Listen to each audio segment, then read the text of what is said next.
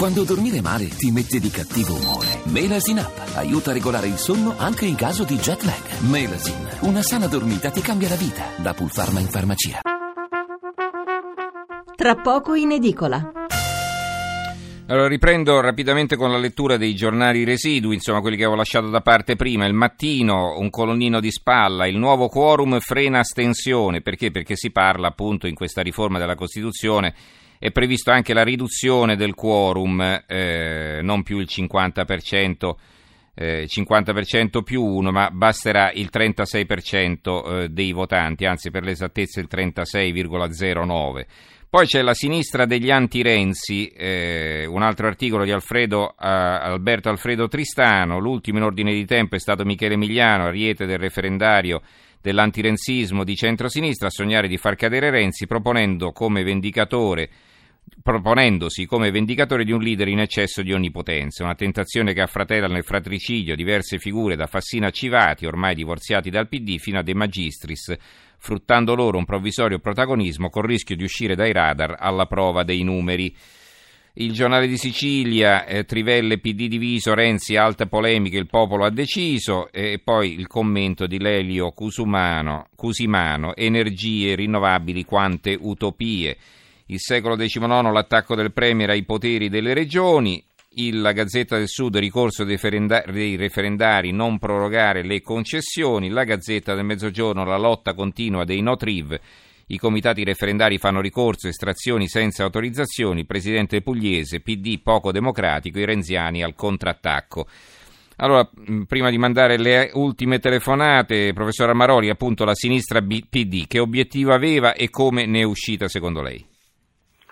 Beh, non è uscita bene ovviamente perché Renzi ha vinto una volta di più, eh, però ovviamente eh, ha, sono separati in casa, abbiamo un partito dove ci sono dei separati in casa e questo ovviamente è sicuramente un problema.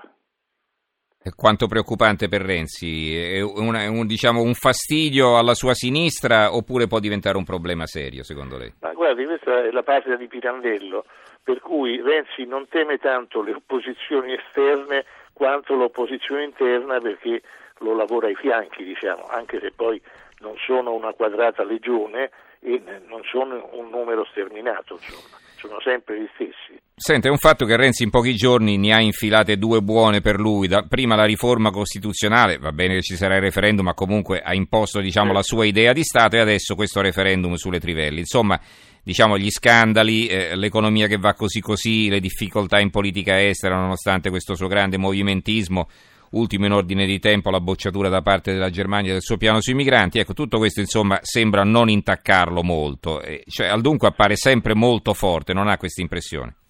Sì, non c'è dubbio, anche perché conta sul detto popolare non c'è due senza tre.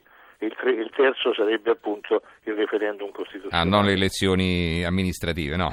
beh, no quel, beh, su, quelle, su, quelle, forse potrebbe sbattere il capino, insomma, no? Mm, perché mm. lì, eh, fra l'altro, insomma, questo partito è un po' il partito Eta Beta, eh, sognato una volta da Giuliano Amato, cioè ha una testa grossa, centrale, poi rappresentata dal, dal Premier che è automaticamente anche segretario del partito, ma un corpo gracile, cioè eh, a livello locale non mi pare che il PD sia una grande macchina da guerra e quindi in quanto tale, siccome oggi i partiti non è che sono un po' chiacchierati, contano le persone, quindi la differenza la fanno le persone. Tanto è vero che i 5 Stelle che venivano considerate all'inizio della legislatura dei dilettanti allo sbaraglio, ora stanno emergendo delle figure che, insomma, bene o male, sono piuttosto presentabili, insomma, no?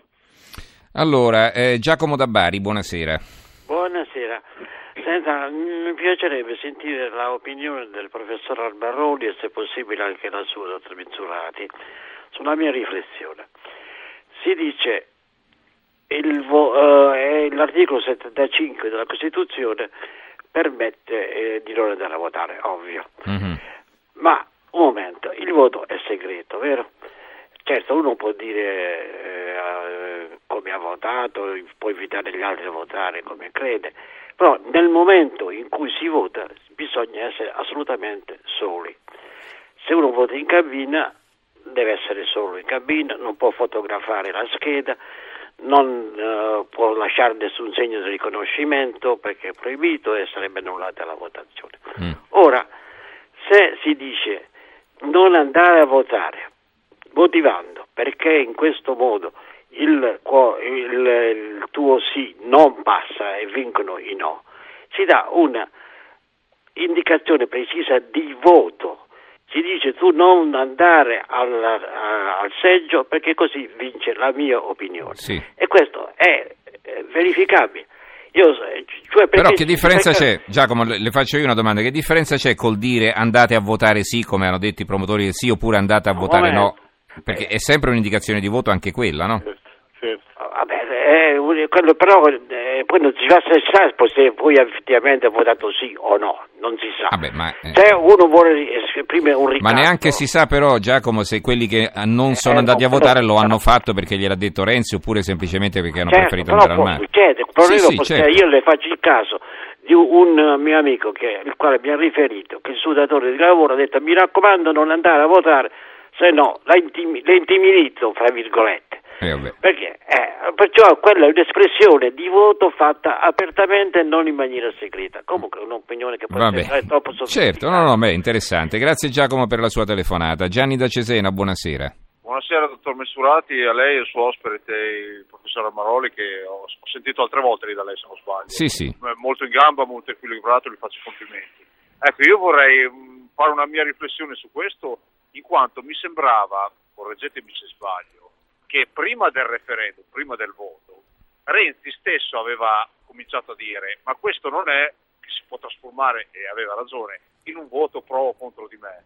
Qui si tratta appunto, come si dice, di milioni di, di migliaia di posti di lavoro, eccetera, eccetera. Mm. Una volta che non è passato il quorum, che è andato come sì, se l'è presa come vittoria. È, è, è, stato proprio lui che se l'è arrogata come vittoria. È vero. E questo secondo me... Ma guardi, le dico anche un'altra cosa, si ricorda che fino a qualche giorno fa diceva che lui sul referendum ci metteva la faccia se non passa, non questo certo. referendum, quello di ottobre, se non passa il referendum io me ne vado. Oggi ha detto esattamente il contrario. Ha detto eh, che esatto. non, non, sarà un voto su pro o contro Renzi. Io siccome vorrei precisare che io sono ad esempio un elettore di centrodestra, io ieri non sono andato a votare, se andavo a votare avrei votato no, perché questa è la mia opinione. Sì. Però io, per dire, io a ottobre voterò contro le riforme di Renzi. Questo per dire che non è che chi non è andato a votare è pro Renzi come vorrebbe far credere lui. Ho capito, va bene Gianni, grazie per, anche per la sua di telefonata. Professor Amaroli si segni tutto che adesso le facciamo rispondere. Sì, certo. Piero da Bobbio, buonasera, l'ultima telefonata per oggi. Buonasera sì, Piero. Buonasera signor Mensolati, a lei, al professor Amaroli e a tutti gli ascoltatori.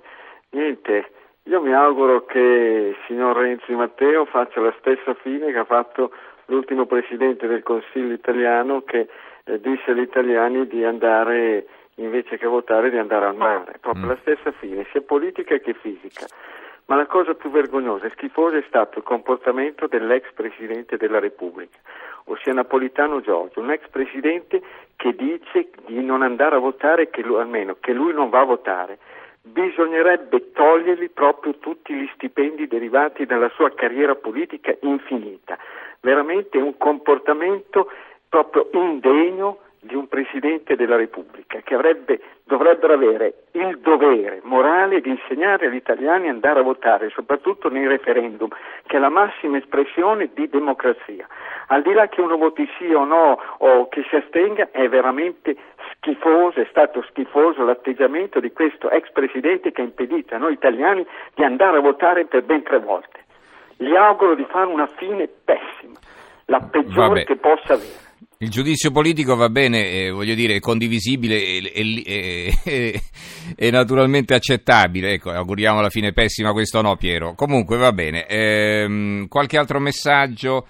Eh, dunque, eh, c'è eh, un ascoltatore, sveli que- lei questa sorta di segreto di Stato per cui non si deve sapere neanche quante morti, neanche morti, quante e quali regioni hanno promosso il già svolto referendum. Sono 8 o 9 e se le 8 sono quelle dal Veneto alla Puglia più Calabria e Sicilia, qual è la nona? Eh, la Basilicata l'ha proposto. Se, se, lei intende dal Veneto alla Puglia la Basilicata non la conta, eh, c'è anche la Basilicata, questo, questo glielo garantisco eh, adesso dovrei rimettermi a contarle, comunque a occhio mi pare di, di, di, di individuare nella Basilicata quella che non le torna. Allora, eh, professor Armaroli, prego.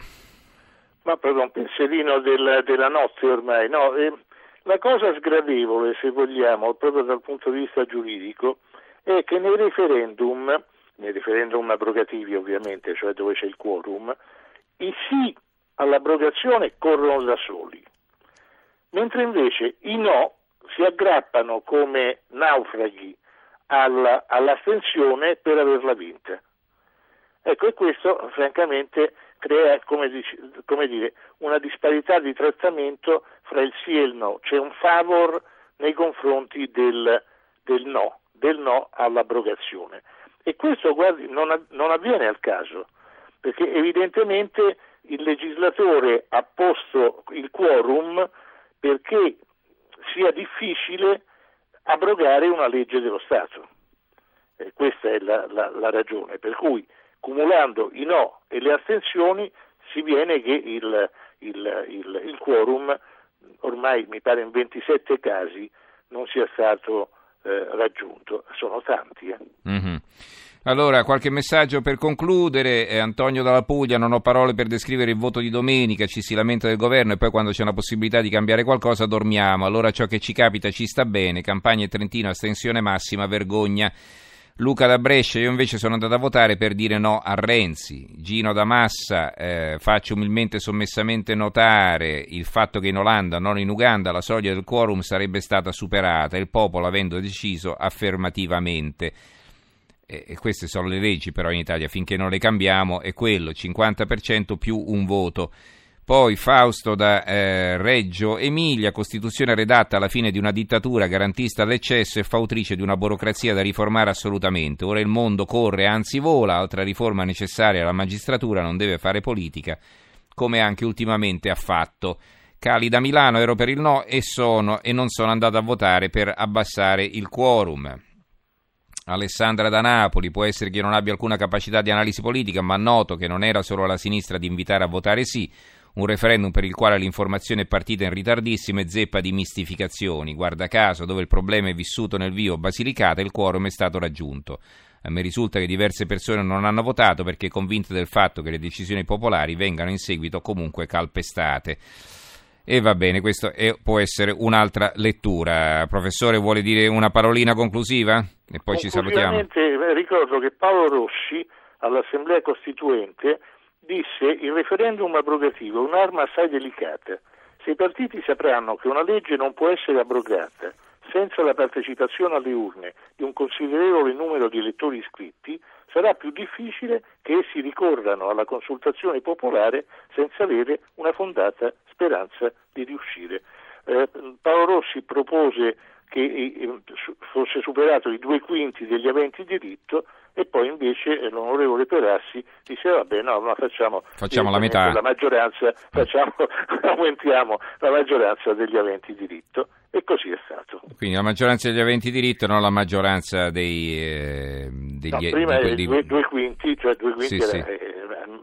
Meno ovviamente. Beh, sarebbe stato il 40%, metà certo. più uno dei, degli aventi diritto. Certamente. Sì. E così è andata a finire. Va bene, allora ringraziamo il professor Paolo Armaroli, già docente di diritto pubblico comparato all'Università di Genova. Grazie professore per essere stato con noi, per i chiarimenti che ci ha fornito. Buonanotte. Grazie a lei, dottor Messurati, buonanotte.